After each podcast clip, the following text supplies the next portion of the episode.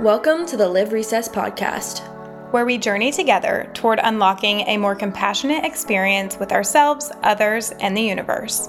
Through meaningful interactions, we aim to detach from our thoughts and feelings in order to spark light. Whether you're seeking a moment of peace, a new perspective, or a deeper understanding of yourself and the world around you, this is your sign to take a recess.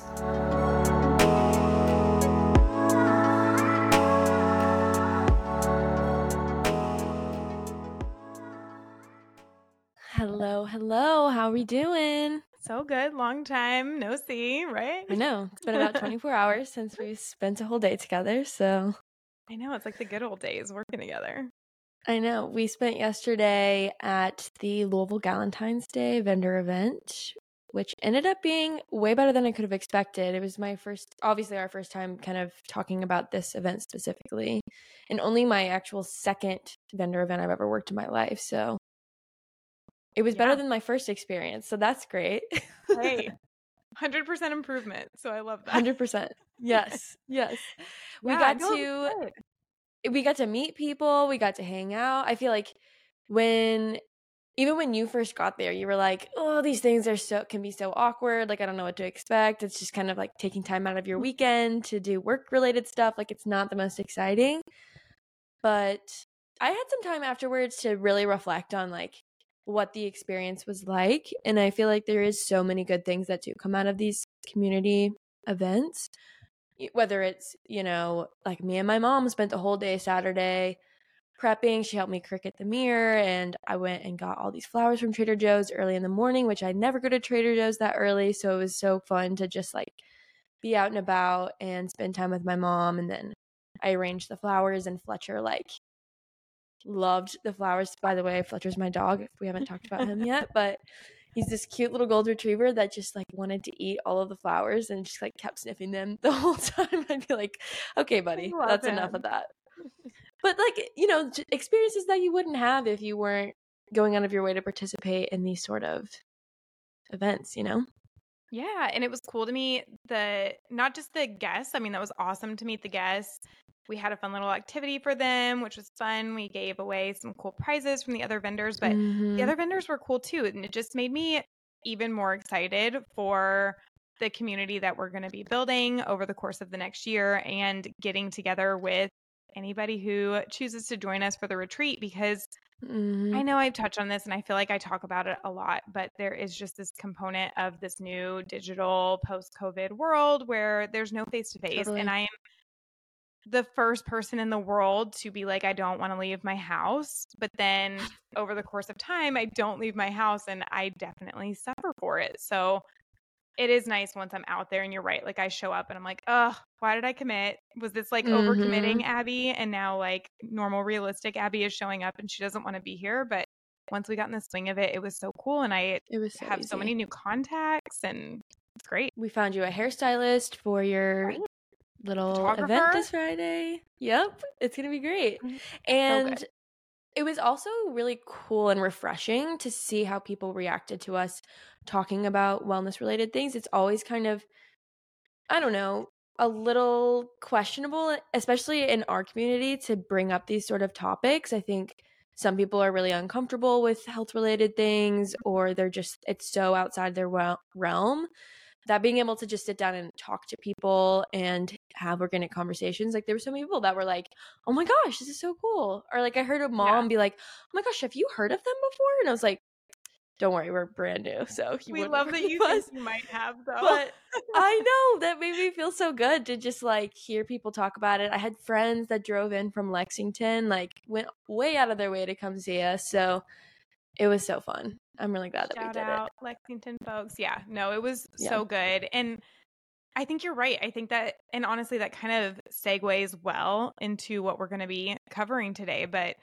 that whole discomfort that comes up when you're talking about wellness. And I think here in the South, sometimes you're like, retreat, we're doing yoga and Pilates and learning about different modalities for healing your body, whether it's like mental health or your physical health. Mm-hmm. And it can be really easy for people to jump to the super crunchy, super woo. And don't get me wrong, totally. I can get woo with the best of them. But also the fact that we're bringing it down to a very black and white, like scientific approach to how we can incorporate these things into our lives in like a normal, realistic way right. is the big goal. Right. And so seeing that actually be accepted and welcomed is really fun and it was exciting. Right. I feel like everyone can relate to the experience of struggling with whether it's understanding your health, feeling like a victim to your health, struggling with how people like how your doctors talk to you or how feeling comfortable in a medical space and things like that and i hope that we can kind of demystify that experience for people but mm-hmm. You know that leads us to our next point today i'm interviewing dr erin and we touch on all of these exact topics so it was really great to kind of experience that firsthand and then you know reflect back on the conversation that i had with her you know, Erin is someone that we worked with at Wild Health previously. And, you know, we met, she actually has come to all the summit retreats that we talked about previously. And she totally dove in. And she's the kind of girl that's like, she walks the walk and talks the talk. Like she mm-hmm. puts everything that she talks about into practice and she digs into her own story. So I don't feel like we need to totally dive into that right now. But just to give you guys a little bit of a gist, Erin um, graduated from Texas College of Osteopathic Medicine. So she was board certified in family medicine. She just began her career, you know, in hospital medicine and just witnessed the devastation that was caused by chronic disease, which is super common, unfortunately. Um, and then she transitioned into a more focus on wellness and disease prevention, which I feel like was earlier for her than a lot of other providers that we have come in yeah. contact with. So great for her to be able to kind of recognize that. I think her own experiences with her chronic disease are kind of what pushed her in that direction, but we can get more into that in the actual interview, just sneak peeks there. But um, so she that's what kind of led her to Wild Health was getting in this preventative genomic space. Um, and then she also kind of just talks about she really cares about inspiring people to thrive. You don't have to just have expectations of like I want to be healthy. It's like no, one step further than that, you're going to thrive and you're going to love this and you're going to feel advocated for by your medical professionals. You're going to have a community around you. You're going to support friends, family, all of these different things. Um, and then I think that's a good gist of kind of her background. But as yeah. far as talking points, things that we talked about, we kind of dove into, first of all, her story and how she was diagnosed with lupus while she was in medical school and which is a really huge diagnosis and she was having some really bad joint problems things like that and being in med school being really informed on science when she went to work with her doctors they were just like well you're going to be on medication the rest of your life and that's that and Gosh. you know thankfully because she had a foundational knowledge she was like no i'm not doing that. that doesn't seem right. And did her own research and found doctors to support her. But I think that's so relatable. I, I kind of share a little bit about a very similar experience that I had. But Abby, I don't know that I've ever talked to you. Have you ever had an experience like that? I don't, you know, I think that I've not had a super traumatic experience, but like you already said, I think everybody has had that experience where you're just kind of feeling alone. I mean, I remember excuse me, my very first time having to go to the doctor and wear like the robe, you know, like you don't get to stay in your clothes mm-hmm. at your pediatrician anymore. You're kind of those like middle school awkward years. And I cried. I literally, and my mom's in the room with me, like nothing happened.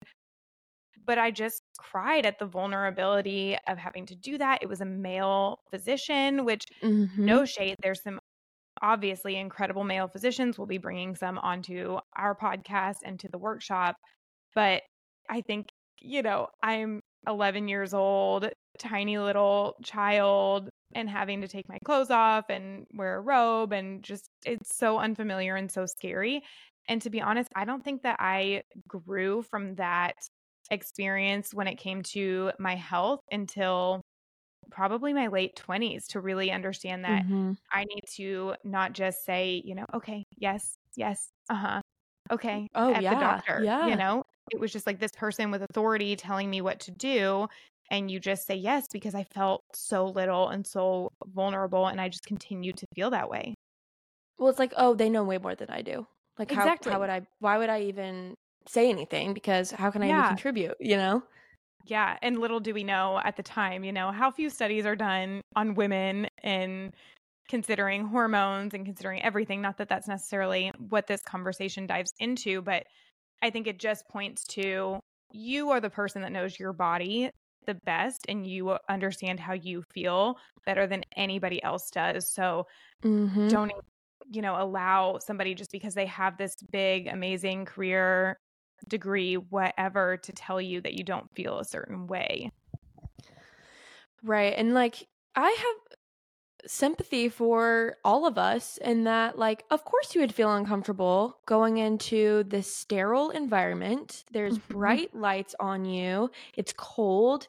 They make you sit on this metal table with paper across it. Like, yeah you feel like you're in an you're experiment Of course, like it's not welcoming. It doesn't make you feel healthy. It makes you feel scared and it makes you feel like you're in a jail cell. So, you know, obviously it's normal for women to, and all people, men as well, to feel that way. But, you know, it is interesting to think about like what, who made that decision? I know that they obviously want those spaces to be clean and well lit, but it feels like there could be a more welcoming way to go about Right. welcoming patients when you're talking about such vulnerable things. Like, I hope that that is something that practitioners i know that i've you know seen functional doctors and things like that that have definitely gone out of their way to have low lighting and pillows and make it a comfortable space but yeah most most doctors don't have that so you know it's small things like that that really do make a big difference you know Yeah, a hundred percent. I'm genuinely so excited. I've followed Erin obviously when we worked together at Wild Health, but ever since then, she's been on so many podcasts and does so many amazing things on her own to advocate for this topic and similar topics. And I just love everything she puts out. So I can't wait to get a physician's take on how I can kind of turn that trajectory around that I've been on in the healthcare world. Yeah, she breaks it down in a really great way. We kind of dive into these like five practical ways of what she calls like taking back your health. And we kind of dive into those different steps and how people can really practically move forward, even if they don't have the money or the time or whatever it is that is their roadblock for getting access to care. But we dive into things like how you can do things now, even just in your brain to mentally come over these humps or even recognize what those could be. So, yeah, it was a really awesome convo. I am really excited for everyone to dive into it, but shall we Yay. shall we dive in? I love it. Yeah, I can't wait to hear it and bring it to all of you guys. I hope you guys get a ton out of it. All right, we'll see you guys on the other side. Okay, so I was thinking we could start off by hearing kind of your story. I follow your newsletter, so I'll probably ping that a few times throughout, but you you are a really good writer. I don't know if you're you have all the parts of your brain active because you're good in the science and you're good you're at writing. sweet. I actually, yeah, I like I like reading them. So you really well wrote out wrote out your whole story, and I'm sure it doesn't even you know encapsulate the entire thing, but I want to hear it. In regards to the lupus history, Yeah, or just you know in general, if there's other details you want to include or Yeah. whatever, just spill the tea. well, I had a little bit of a interesting medical history. Um, I was kind of actually a sick kid, which probably plays into my immune health, and I didn't know it. Mm. And then, like, I got pretty sick in undergrad. I got a bone fracture that turned into like a bad infection, and I was on a bunch of IV antibiotics. And Oh I my think that also is like one of the reasons my immune system a couple years later like completely blew up. And yeah. so like in hindsight it makes sense, right? Um Mhm. but then yeah, in my second year of medical school I got like a cold that wasn't any big deal. And I was like living on stress and caffeine and like thinking Yeah. everything Yeah. was great, right? Like before Yeah. that I was like working and going to med school and like spending a ton of time with my family and studying all the time and going to CrossFit and like probably drinking eight Diet Cokes a day, like just like not not the cleanest lifestyle, like Mhm, staying up mhm. late. And I worked at a wine bar, so I probably had plenty Oh. of wine. yeah, but um, that's like, like the normal loving- classic, Yeah. you know, like first second year. life. yeah. like living on cortisol and, you know, yeah. Diet Coke. Um, and feeling good and healthy and like looking like a million bucks and happy and all the things. And then I got uh, a cold, which was like no big deal. But then I just didn't get better from it. And I started to get like fevers regularly and my hands mm. started to hurt all the time. I would like wake up in the middle of the night and I like couldn't move my hand. Like they just were like throbbing. And then I remember I was at CrossFit and I like fell off the pull-up bar and like couldn't grip the barbell. And I was like, something is wrong with my hands. Like they're like not working. And they'd get like bright red. Um, yeah. And I was just exhausted. I ended up actually having to move home with my mom um, because I just was like napping every day after hospital rounds. Mm. And after long enough of this, uh, my family's like, you really need to go to the doctor and figure out what the heck is going on. And um, I think just initially my primary care did some antibodies because of my hand issues and realized I had the antibodies for lupus and sent me to mm. rheumatology. And I was like so excited for this visit because I felt like I was finally like, this was going to be the answers, right? Which right, like, is so right. hilarious in hindsight. And I went in there and he was just like, oh yeah, take this medicine and, you know, you have lupus and this is going to be, yeah, and that's it. And I was like, wait, wait, you know, like, how long do I need to take this? And he's like, well, forever. And I'm like, well, doesn't it suppress my immune system? It sounds like not the best idea to take that one, like in the hospital every day, mm-hmm. you know, around sick people and infections. Mm-hmm. And he was like, yeah, but otherwise this will just keep getting worse and worse. And it probably will anyway, but like this will slow it down. Um, and I was like, well, is there anything I can do to, you know, feel better? And he was like, no, there's really nothing with your lifestyle that could make that that has been shown to be effective. Um, this is just one of those chronic diseases that just stays with you. And then like kind of laughed and left, and it was just a really obviously awful appointment. Um, yeah. And I was really terrified for a hot minute and like feeling really like disempowered and just kind of like this thing happened to me. What am I going to yeah. do? You know, like labeled and and then that didn't last too long and probably because i was just raised to be like super curious and a little bit rebellious but i it didn't take too long to just like read about other people's stories and what other people had done to feel better and just like start my trial and error of you know mm. what i could do differently um, and looking at the way i was doing things and how it could have been impacting it and little by little uh, started to feel slightly better and then like that started to kind of gain momentum and over I think it was like about a year later that I felt like a hell of a lot better, like significantly better. Like I could mm. go for small runs again and like mm-hmm. I could like do some social outings again and I wasn't getting fevers and like things just started to feel like better. And then maybe a year after that, I was like feeling even better than I had, you know, before the diagnosis, mm-hmm. but I didn't really know it then. You know, I didn't know that. Yeah. Yeah, yeah. Right. But that's spoiler alert. It wasn't the medicine that it got was, you there. It wasn't. Oh yeah, I didn't take. I didn't take the meds. um, yeah, that was not the decision I made. But I did kind of meet him in the middle. Um, I actually ended up finding a different rheumatologist that I trusted more, and it was at least like on board with lifestyle changes. And I basically made like a compromise with her, so to speak, that I would regularly check labs because lupus can be super severe. And I had like mildly elevated liver enzymes, but otherwise, like my kidneys were healthy, like my heart was healthy, my lungs were healthy, and lupus can seriously impact all of these organ systems and then some. Um, and mm. so I was like, look, I'll do regular labs and make sure I'm out of like danger zone. And if Mm-hmm. Needed, mm-hmm. we'll go on meds, right? Um, but otherwise, let's check my antibodies and see if we can get them down the good old fashioned way. Mm-hmm. So that's how we did it. It's so interesting. Before we dive into kind of like all of those interventions that you found, can we talk about like why doctors end up at this point? You're a physician.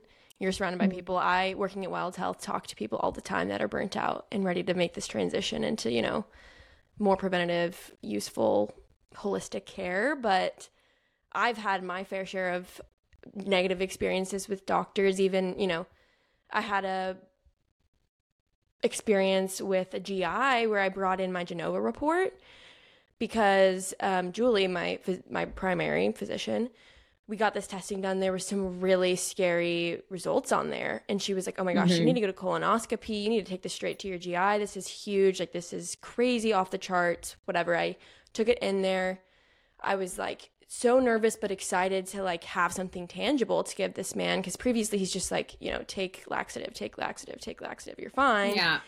And then he I tried to show him this report. First of all, he didn't know how to read it he was so infuriated that I even like tried to provide him with information and said that I was wasting my money and time, that, you know, having this sort of information it can be scary and it's not useful and you just need to keep taking more laxative. And like Yeah. It's crazy that physicians could to me, obviously not being a physician, I have sympathy because there's so much out there to know and learn and continuously be updating your knowledge with. But at some point, you know, it's scary for people, for someone that's not as knowledgeable that was really scared in that moment, you know? Totally. I'm really sorry you went through that. Um, unfortunately, like, I wish I could say it was uncommon. Um, right. And I think you and I both know it's not. Uh, mm-hmm. And I think you hit the nail on the head when you used the word scary. And I know doctors would never, most would never admit this, but I think that's mm-hmm. probably the underlying emotion there like they don't know what to do with what they don't know, right? Like mm-hmm. the newer age of medicine that's more like N of one medicine, like what wild health practices and precision medicine mm-hmm. is is stuff that hasn't had like years and decades of data behind it that gives people like a cushion for this is why we're making this decision. This is what all the doctors before mm-hmm. did. This is what like this has a legal cushion behind it you know this gives me some comfort. This is what's done right quote unquote. And mm-hmm. this newer like frontier of medicine so to speak or like medicine 3.0 as peter attia calls it is you know it's kind of the brave new frontier. Like it's you know you're taking a patient and getting data on them and making decisions based on just that for the most part, right? Like you take into account mm-hmm. evidence, but like it's newer medicine, right? And I think I think that's part of it. And I also think just in general, when people don't understand, they act out. Like I think mm-hmm. when they don't mm-hmm. understand and they have fear or ignorance, like it's easier to be controlling or to be angry or to have mm. some of these mm. other emotions, you know? Yeah. Um, and I think that's like a more comfortable place for a lot of doctors to be like, oh, do it this way because I said so, or do it this way because evidence says so, versus mm-hmm. like actually listening to the patient and looking at some data from them that might, they maybe don't understand it right away. And that happens to me every single week in my clinic. A patient will be like, because I get really smart patients, right? And they're mm. like, oh, I was looking up this new study or looking up this new thing and like what do you think about this for me based on like this part of my genetics and i'm like you know what i'm not sure but let me let me research right. it and talk to this person that knows more about this than me or like read this thing and like we can get to the bottom of it together because if we're not helping patients with it like who's who's gonna help them you mm-hmm. know like mm-hmm. that like there's not a lot of specialists providing this like level of care. So I think it's all about like being able to like be more partners in health versus like the old like patriarch or patriarchal model of healthcare where it's like you're wearing Holding the white the coat and you mm-hmm. you give the orders and you have the power and like mm-hmm. like my grandmother we go to the doctor together sometimes and like she would never dare even ask a question to her doctor you right. know and i'm like this is your health like this is your body like you can understand it and she's like no the doctor just tells me what to do and like that's the way it was done and yeah. now people have information at their fingertips people can order their own labs people can like google their everything and mm. all like medical literature is available online and like i love it because i feel like i learn every day and i feel like mm-hmm. i learn with mm-hmm. my patients but i don't think people who don't understand that level of healthcare i just don't yeah. think they I don't think they know how to handle it. And I also think people are like, not to give excuses, but people are tired and lack they don't, don't have a good amount of extra time either you know and so they're oh, like oh, yeah. oh how am i even gonna like i don't have time to review this and try to understand something i don't mm-hmm. know i'm just gonna mm-hmm. do it the way i've always done it you know mm-hmm. yeah and then that ultimately also contributes to their fear and reason to react because they're like totally you know yeah so totally. on the opposite side of things, thinking about, you and me leaving those appointments and being in that fear there's so many people out there that experience that. Mm. You had this super empowering experience of shifting that mindset from being in fear to empowering yourself. And you were in med school, so you did come from a little bit more of a foundation of knowledge, but maybe walk me through how you think that could be possible for people, you know, outside yeah. of that situation.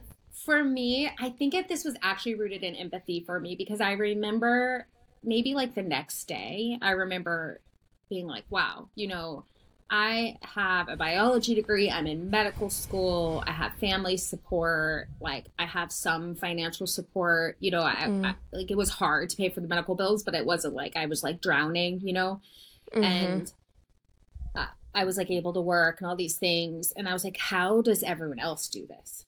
Like I know I have a scientific like background i know i have like a million people to support me right now like more than what most people have walking into that and i still felt like so disempowered walking out of there so it was like really a a perspective shift for me because it just made mm. me realize what patients go through you know mm-hmm. when they mm-hmm. walk in and like I, it's like how I feel when I take my car in. I tell my husband that because he's mm. like a motorsports consultant, yeah. right? And I'm like, Uh, when I go and people say you need to do this, this, and this to your car, I, I just have to be at their mercy. Now I don't because I have him, but like in general, that's how I think a lot of people feel when they go to the doctor. Like someone tells you something's wrong and you just have to trust it. And like when that's your life, that's so freaking scary.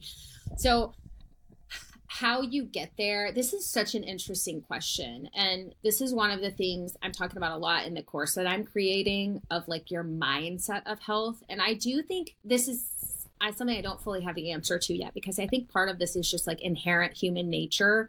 Like are mm. you like willing to be growth oriented? Are you willing to like take responsibility for your outcome? That doesn't mean that it's your fault at all.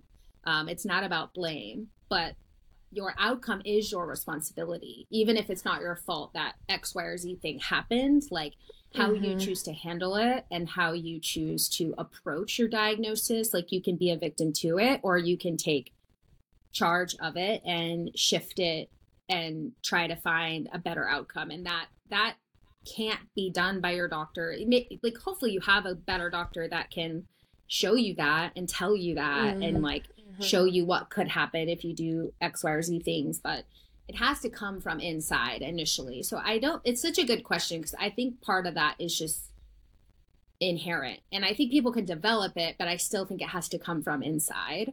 Um, mm-hmm. But when it comes to like how, like, how to make the changes, I think having someone there to expand you is really powerful. It, it doesn't have to be a doctor. I think that's really nice when it's a health concern. If a doctor can tell you, like, oh, I've been through this, or this patient's been through this, and they did this thing, and like they're feeling a lot better now, it can help your mind like see that something else is possible. Um, right. For me, it was like reading about other outcomes. I think that was my expander there of like, you know, oh, some other people did these things and they felt better, like it's possible. Mm-hmm. So I'm going to choose to focus on that and focus that, you know, and it also just always made sense to me that if the body, like the body is made to heal, like it's made to work.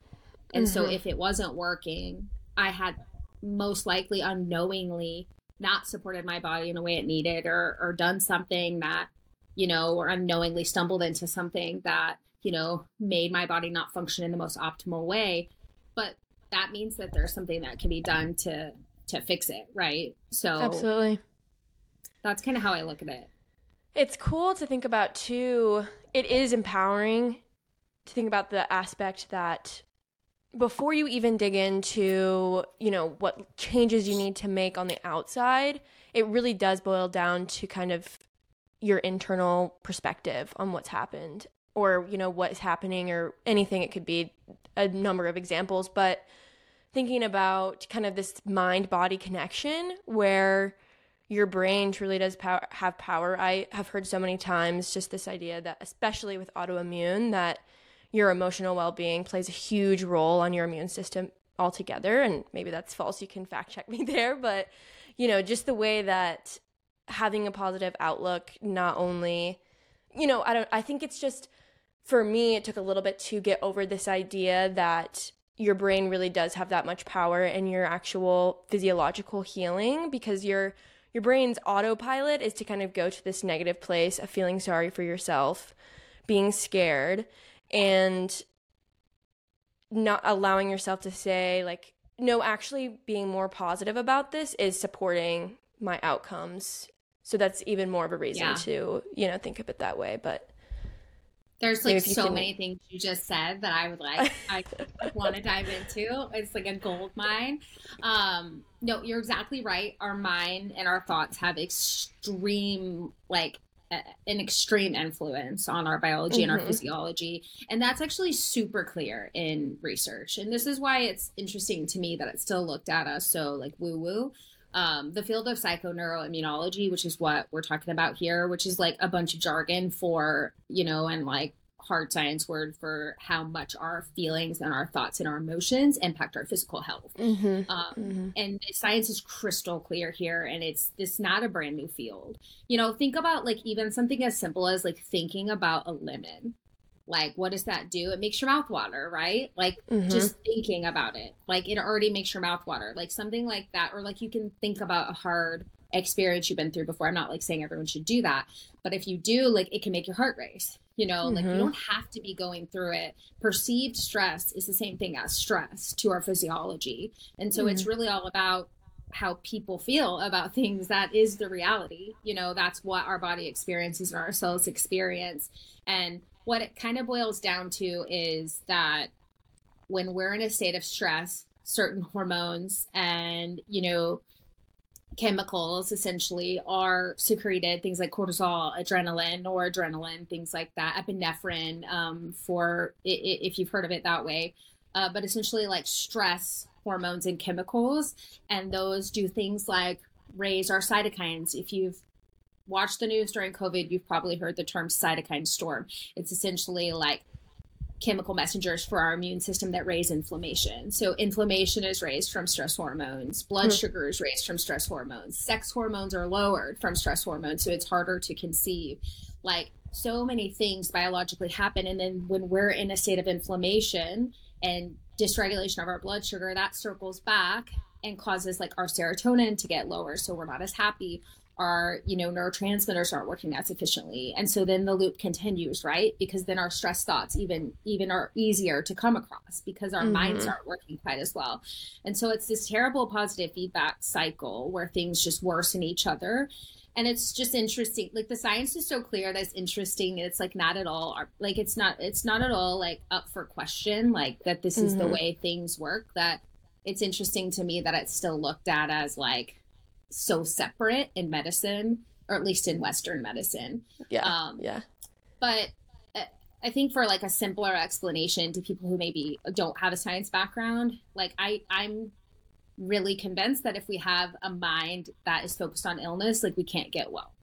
Like if mm. a mind is like looking for and focused on illness, it's really hard to heal a body. And I think that's it's tough though because it's a really double-edged sword because yeah. if you're constantly yeah. like good vibes onlying it, that's, that's what's going to be my next. Good. Yeah, yeah. Because then you're suppressing all the real negative emotions. Mm-hmm, mm-hmm. And like, think about a kid. If you tell them to not cry and hold it in, like everything gets worse, right? Like, same for adults. We just don't yeah. admit it. Like, you got to cry it out. You got to express real emotions.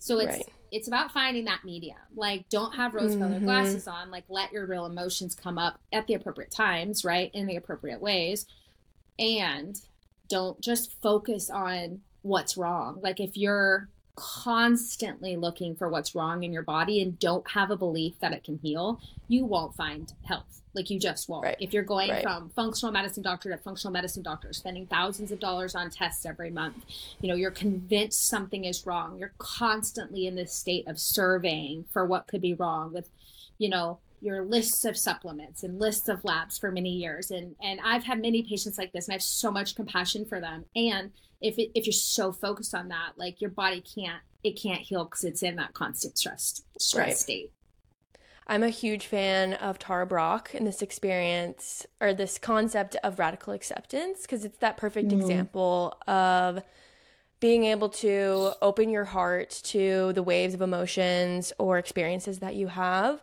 without attaching the story with it. Yeah. You know? And you can ground yourself in this piece of acceptance where you're here and you're now and you're in the experience that you're having, but you don't have all of these stories wrapped around it where I'm sick or I'm a victim or something's wrong. But you can say, This is what's happening, and, and I know what's happening. I'm going to keep tabs on it. I'm going to know myself. I'm going to listen to my intuition. But there's also a clear line between intuition and anxiety. And it's not always clear, but yeah. being able to find that for yourself is super important. And I think there's lots of tools out there to support someone in doing that. I think what's tricky, and I love that. I love the waves analogy. We call it surfing in my household. This came up when okay. we um, struggled with recurrent pregnancy loss last year, and my husband, God bless him, he just like emotions would come up out of nowhere sometimes. I don't know mm. if it was the hormones or just like the gravity of the situation.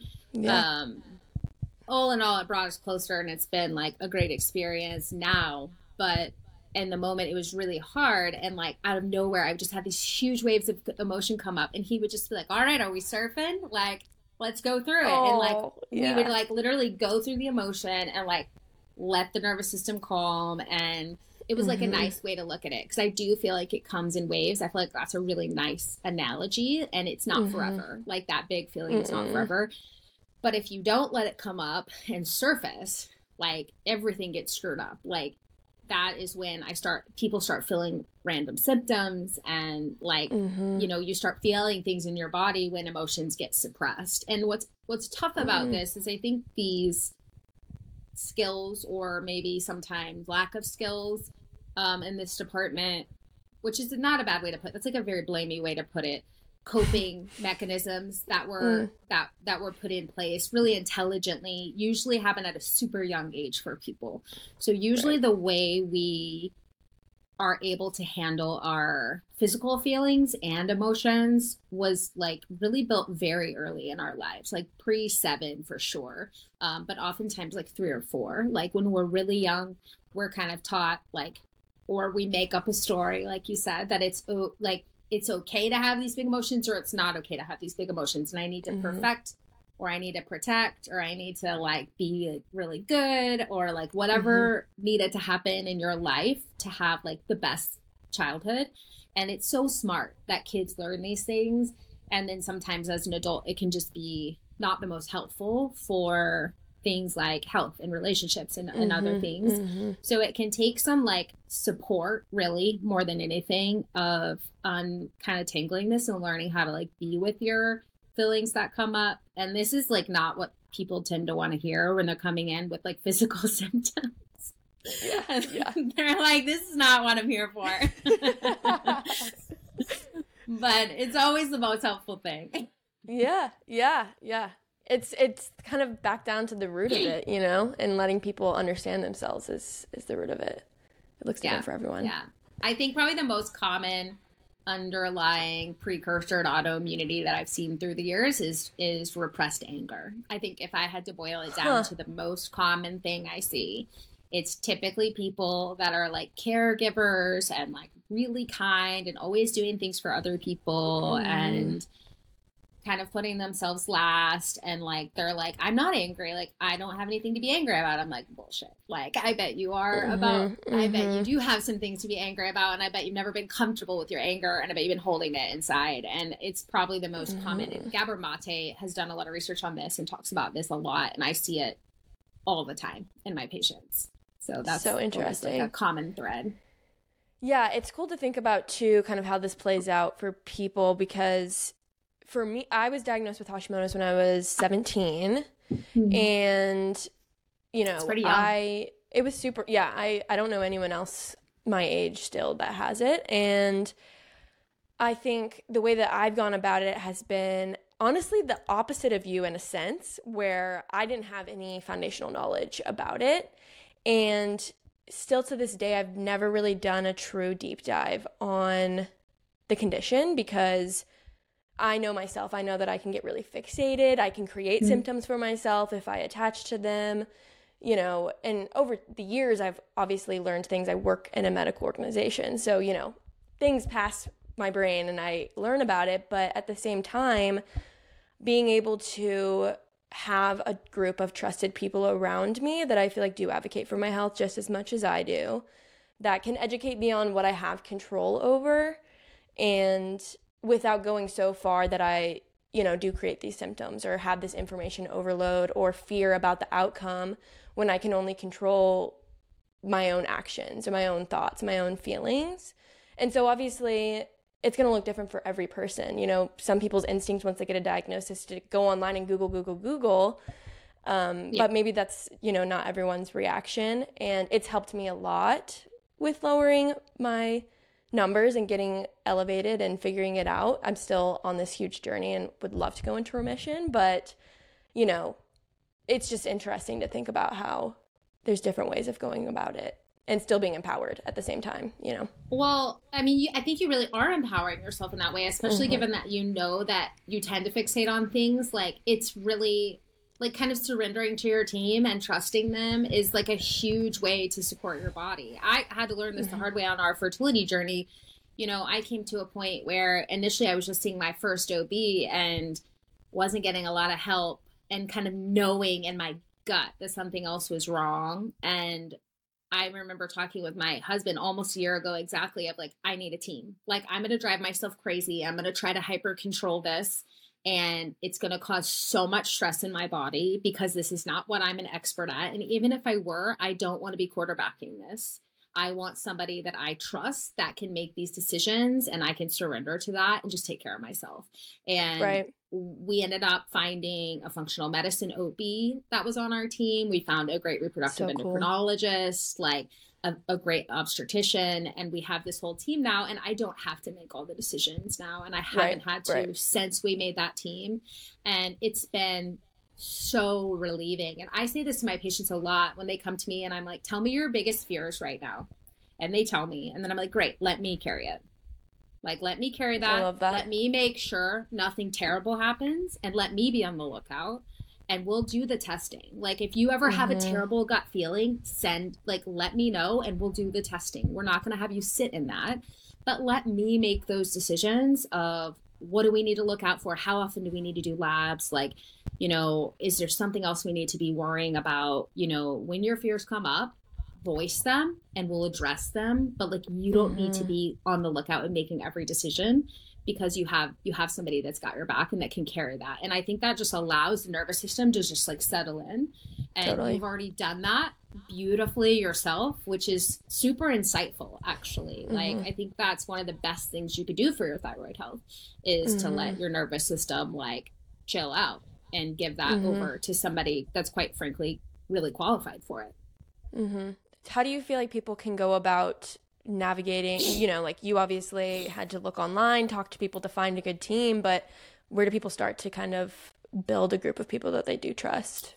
Yeah, I think it starts with just having a voice and realizing like you can pick your team and knowing what's mm-hmm. available. Like this is actually a part of the last module in my course of like how to navigate the healthcare system with autoimmunity because I think it's tricky when it comes to autoimmunity because we don't have a great specialist for autoimmunity in like the western healthcare system. Functional medicine mm-hmm. and precision medicine is probably as close as it gets.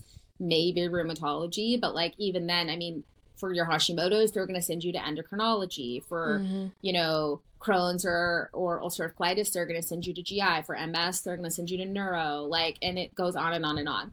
And so there's no one group that's super like that's like looking at the bigger picture of why is the immune system dysfunctional there's there are yeah. immunologists and there are there are scientists that look at this but they don't tend to have as much clinical interaction so it's kind of tough hmm. to know as a patient. You tend to just start with your primary care, and then once you get a diagnosis, then you get sent to the right specialist. But the problem is, diagnoses don't usually come. I mean, it's an average of five years, but oftentimes it's more like closer to a decade by the time you actually have like auto antibodies that have differentiated themselves to a specific diagnosis. And at that mm. point, like we should have been doing work on the immune system so long before that to probably keep that from ever happening you know right. so when patients get those like gut feelings of like you know what i don't feel as good as i used to like I'm not losing or gaining weight like I used to, or my periods are off, or my gut feels funky, or my energy levels aren't as great. Like, you mm. know when you don't feel good. Like, people know. And maybe, like, mm-hmm. you go mm-hmm. to the doctor and your labs and blood pressure are fine. And so they're like, you're fine, no problem. Like, come back next year.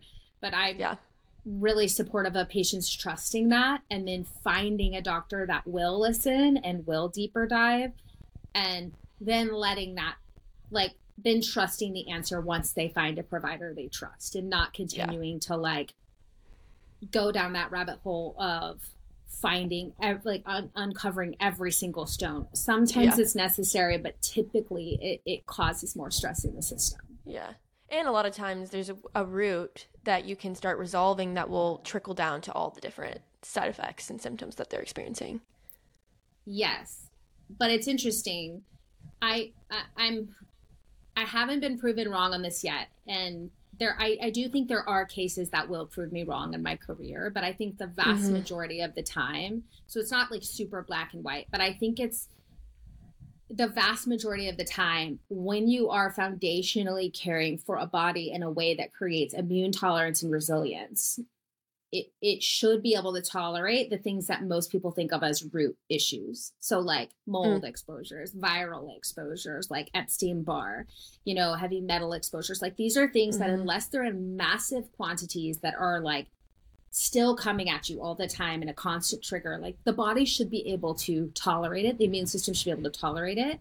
And it's kind of like a, I don't know if you've heard of like germ theory versus terrain theory with antibiotics, Mm-mm. but it's very Mm-mm. similar. Like, like when antibiotics were created decades ago, um, essentially like scientists were like, oh, should we attack the bacteria or should we is there something wrong with the host that made it susceptible to this infection? And should we promote the host and like promote like fix the terrain basically? Right. And obviously we went with germ theory right? Like we went hard with germ theory and all the antibiotics. And like antibiotics are super necessary sometimes. And oftentimes people get infections because their terrain's dysregulated right? And they're susceptible to that infection. Right. If they're like blood sugar's really high or they're inflamed or they have leaky gut like so many things can cause you to get like be more likely to get an infection and I'm really like, when it comes to everyday health, a big fan of the terrain theory and creating an immune system that is resilient to daily stressors and, and like supporting mm-hmm. that system to where you know it can create the healthy environment that can like roll with the punches of everyday exposures so that's that's how i look at it and that's how i like mm-hmm. to do mm-hmm. testing on patients it also saves them thousands of dollars which is like a nice bonus yeah, yeah. And then we if we do all those things and the symptoms are still there, occasionally there's an obscure thing going on, and then we do the testing, right? Right. Um, but I think starting with the foundation is important for everybody.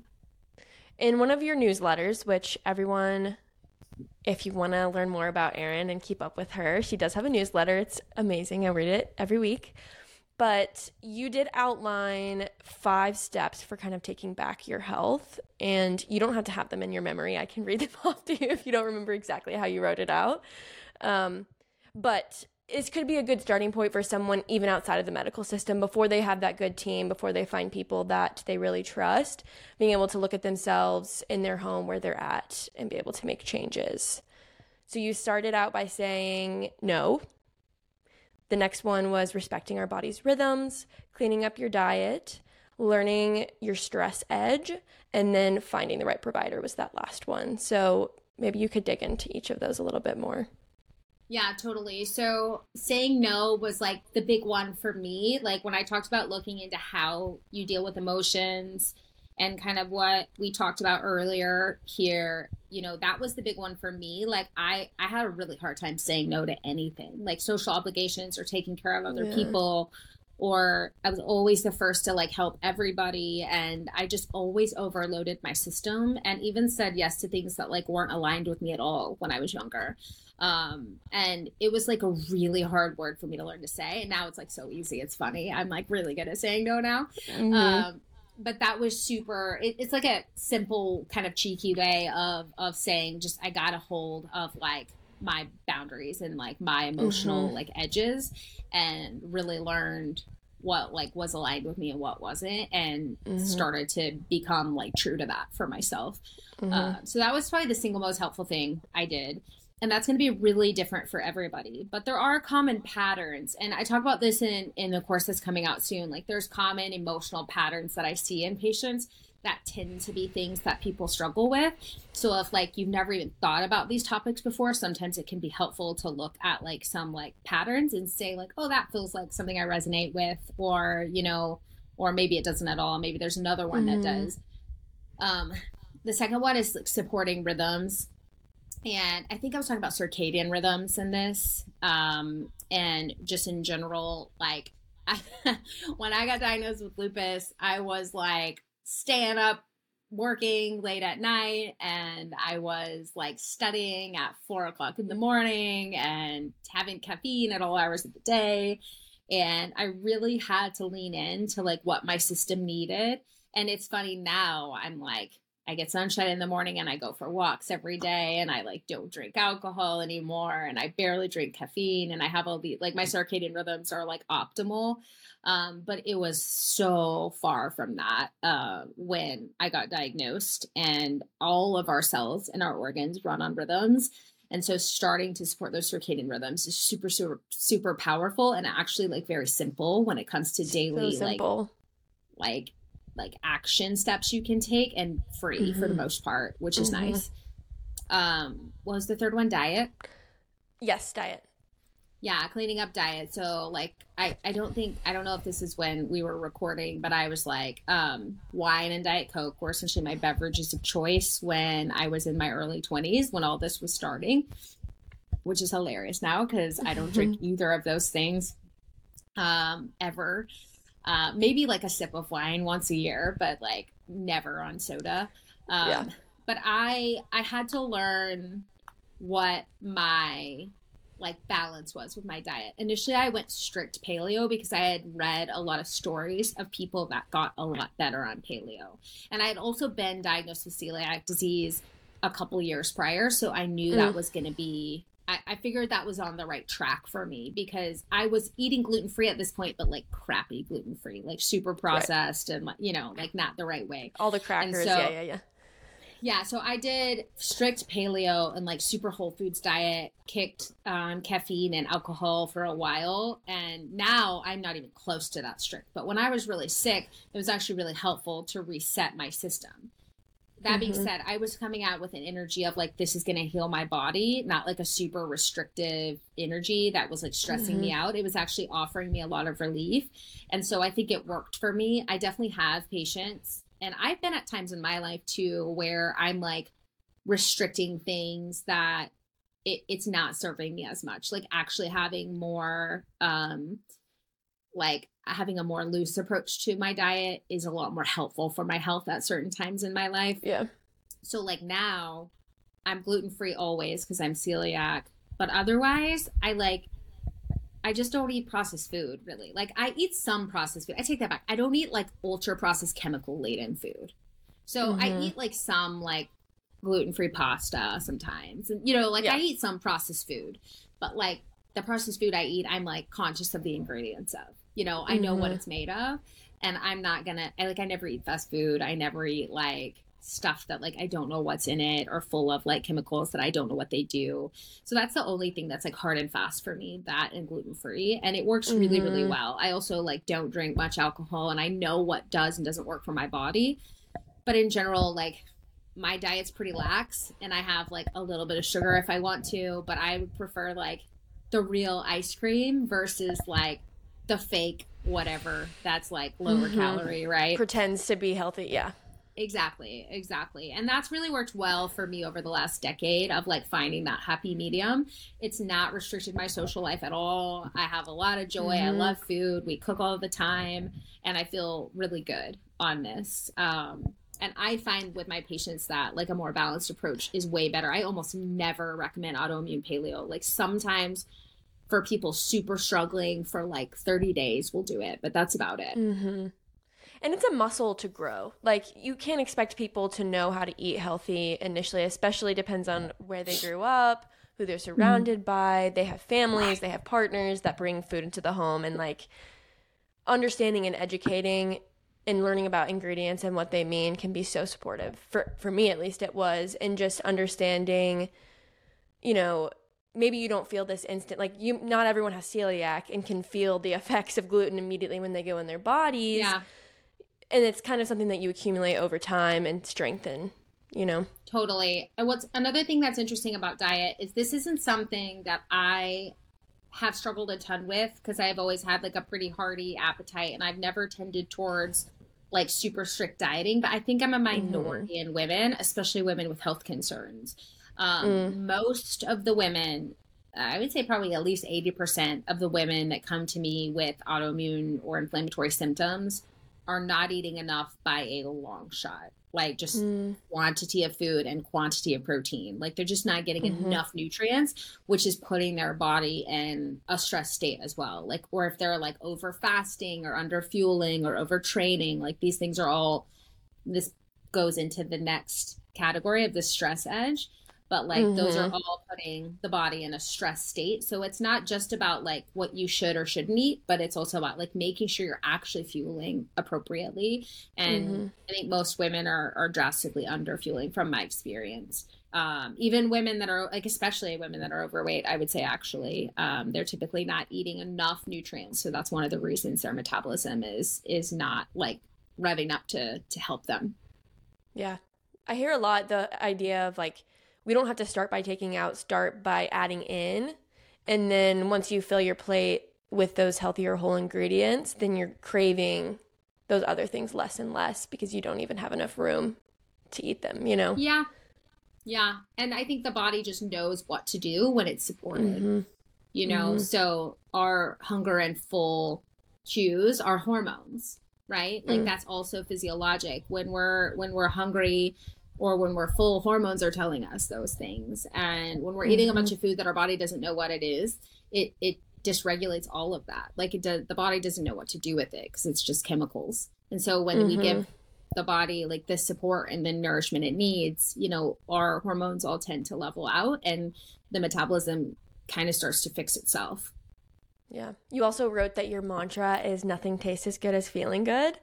And yes. that stuck with me so much, especially in the motivational sense when you are confronted with an opportunity to eat something that you not and for me i don't i don't really struggle with punishing myself and, and limiting what i eat either. I feel like i have come to i've always had a pretty fairly balanced diet. I don't feel like i've ever really needed to restrict myself. But the biggest thing is kind of like i don't know how to tell you know, my aunt that I can't eat this really nice cake that she baked and I feel really guilty about it. Mm-hmm. And learning how to have, you know, confidence in yourself to have those types of conversations, but also do it in a lighthearted way that feels good for yourself and remind yourself over and over like it feels good to make these decisions. It's not about restricting or cutting out or, you know, having a, a strict boundary. It's just kind of like I know what feels good for me, you know and a lot of that loops back to the first category as well right like just knowing yeah. even what is good for you and like how to voice those things like first you have to know mm-hmm. it yourself and feel good mm-hmm. in that mm-hmm. yourself and then the ability to sometimes voice it to others is like it's complex, you know. But for me, especially when my diet was more strict when I was doing paleo and I would find myself like missing that glass of wine or whatever, I'm just like, it's not worth it. Like I feel better now. Mm-hmm. It's not worth it. Like I don't miss mm-hmm. it that much you know, I don't miss it to like get a fever tomorrow or like not be able to hang out with my family because I'm napping three hours in the middle of the day. Like yeah. that's I don't miss it that much. And so that was like really helpful for me initially, especially just fully when it came down to like what I was eating and making those changes. Yeah. I also have like a lot of willpower. Um and so that was helpful. uh, thinking so. too like this is probably so silly, but for me, just reminding myself that like my taste buds, just because they're craving something, that's one small portion of my entire whole body. You know, like yeah. just because my taste buds are craving something doesn't mean that my stomach and the whole rest of my organs are doing the same, you know? Totally, totally. And then once you learn more about science, it's like, was I actually hungry or was my blood sugar just low because I ate that thing earlier? Yeah. Um, right. It's just, it's interesting. It's interesting. Yeah. So take us into the stress edge. So the stress edge was super powerful. I was like constantly surpassing my stress edge and it was like a badge of mm. honor for me earlier in my life. Like oh, there's a wall in front of me, like let me knock through it and then I'll like mm-hmm. be worthy of whatever. I don't know. And mm-hmm. I that's just how I dealt with problems. I like, you know, head first and like like I said, willpower, right? And every single time when it comes to the big things in my life that have shifted for the positive, it's been on the other side of actually surrender. So, like trusting the process, or like trusting myself, or like calming down, or like settling in, like those softer things. And that might not be the case for everybody, but I do see it really commonly. And there is like a bigger arch of that that I think in terms of like emotional work that you have to come to in terms of stress. And that's what most people think of with stress. But actually, what I think is really powerful to start with is physical stressors for the body. So mm. I think it's more tangible for people and it's less abstract. Um, so thinking about like, I swapped nothing against CrossFit. CrossFit's great, but like it was too much for my body at that time. I now could go do mm-hmm. CrossFit if I wanted, but at that time it was too much oxidative stress on my system just full stop for for the amount mm-hmm. of inflammation going on in my body. And so i swapped that for something gentler like yoga and walks. And that's still to this day what i come back to if i'm at a state where my body is less resilient um, when it comes mm-hmm. to sleep. Uh, you know, I tell people to think of their overall stress like a battery life on an iPhone.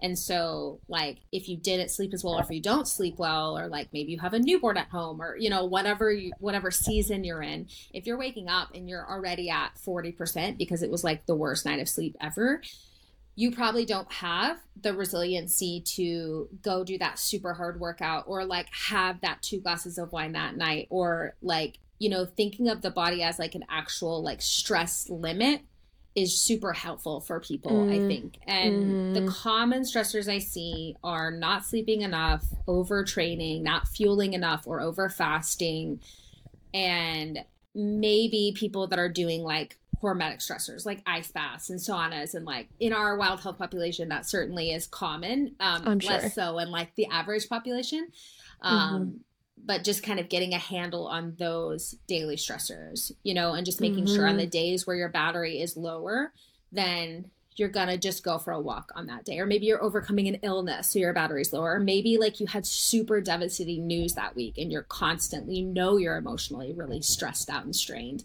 Like those are the times to like take it easier, like eat really nourishing meals and you know make sure you eat enough of them um, because fasting mm-hmm. is definitely a stressor you know, train a little less hard, just go on a walk that day or do something that feels really good for your body and like gentle movement.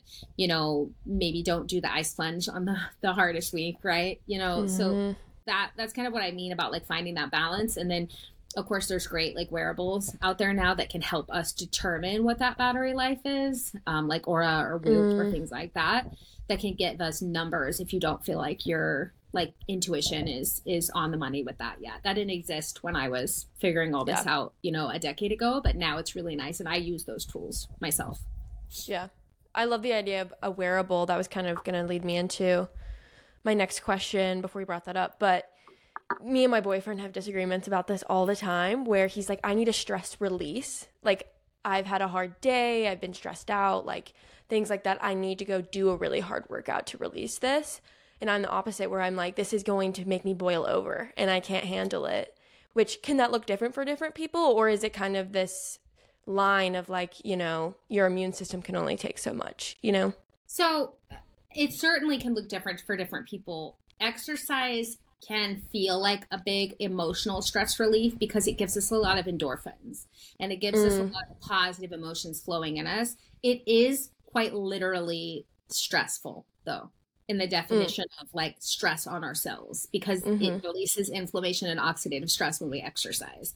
Now, mm-hmm. if we have resilience from an inflammatory and immune perspective, then we should be able to tolerate that acute inflammation really well and release it. And, you know, it, it shouldn't right. cause any lasting damage. So, with a person that is dealing with like chronic immune intolerance or dysregulation or inflammation, that is probably, they're probably going to be a lot more sensitive to that than the person who doesn't deal with that.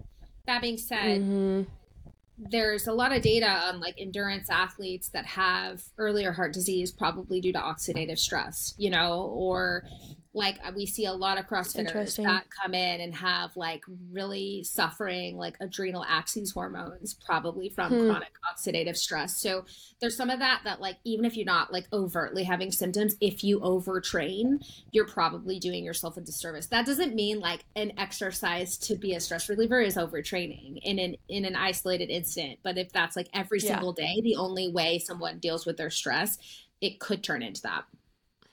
Right right yeah, and that's why, you know, having something like the Whoop or Oura or something like that can show you how recovered are you? Do you need the day, yeah. you know, tangibly? Yeah. Which is so cool. Yeah, exactly. Okay. Beautiful. And then that last step of just finding the right provider, which I know that we kind of talked about, but do you have any recommended resources that people can use? You know, even thinking for myself, like if I were to just Google like is there keywords to use you know how how can yeah. you even start to find someone I think if you're looking for somebody that is going to have a bit more time with you, it typically means that insurance is not going to cover it. Not always, but just be aware that those things don't always go together just by mm-hmm. nature of, of the game. Um, but I think precision medicine and functional medicine are two categories I would look into if you're looking for more personalized care and to kind of deep dive into the root cause of what's going on or get a better understanding of your health. Obviously, Wild Health is great. They work nationally. Um, I see patients in four states. I'd love to see anybody if if you're in those areas. I'm in Oklahoma, uh, Washington State, Colorado, and Texas, um, and see people virtually. Um, and there's tons of other great functional and precision medicine providers. There's certainly always you know there there are some great PCPs that I know that like don't fit the mold and are absolutely wonderful to go see and mm-hmm. will like mm-hmm. take that journey with their patients. Um, I wouldn't say it's like the average PCP anymore, which is a little bit yeah. sad. Um, and a lot of that's just due to like time and stress and burnout and all those things. Um, you know, the system's just not quite made for it anymore. But I would say as a as a patient, starting to look up like functional medicine providers or precision medicine providers is a really good place to start. But generally, just like listen to your intuition. If you're going somewhere and you feel like your doctor doesn't listen to you, doesn't trust you, like doesn't give you the time of day, like find a new one. Like you are the advocate for your health.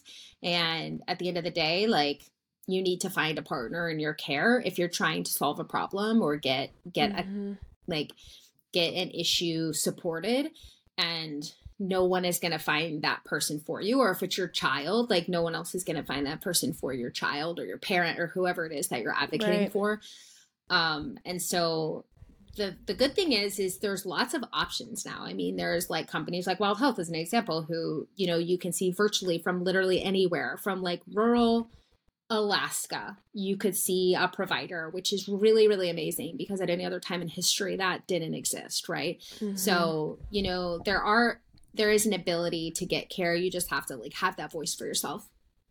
Yeah. It's almost like once you start opening the door, you kind of attract it for yourself as well.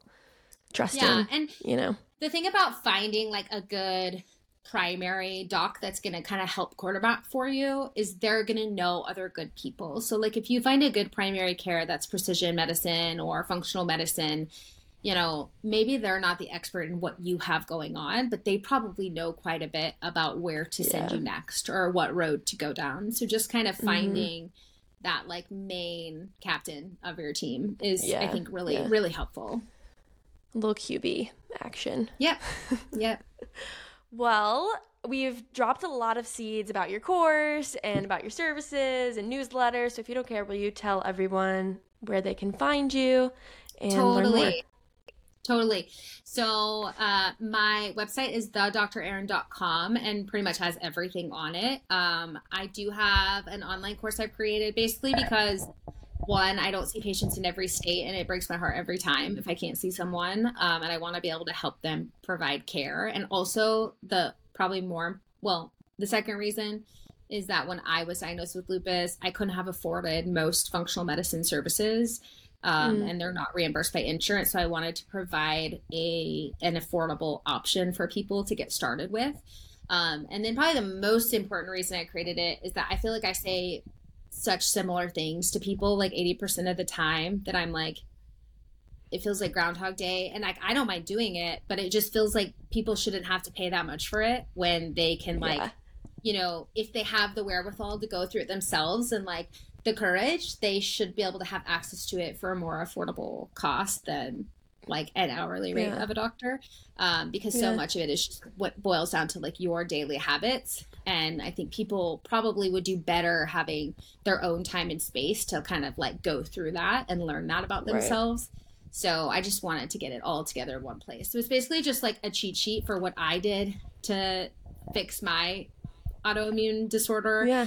and what I've like honed through the years of like working with thousands of people um, of what's worked for people. And it's not like all my medical jargon. It's mostly just like sitting down and hopefully feeling like talking with a friend about what's what's helped yeah. them.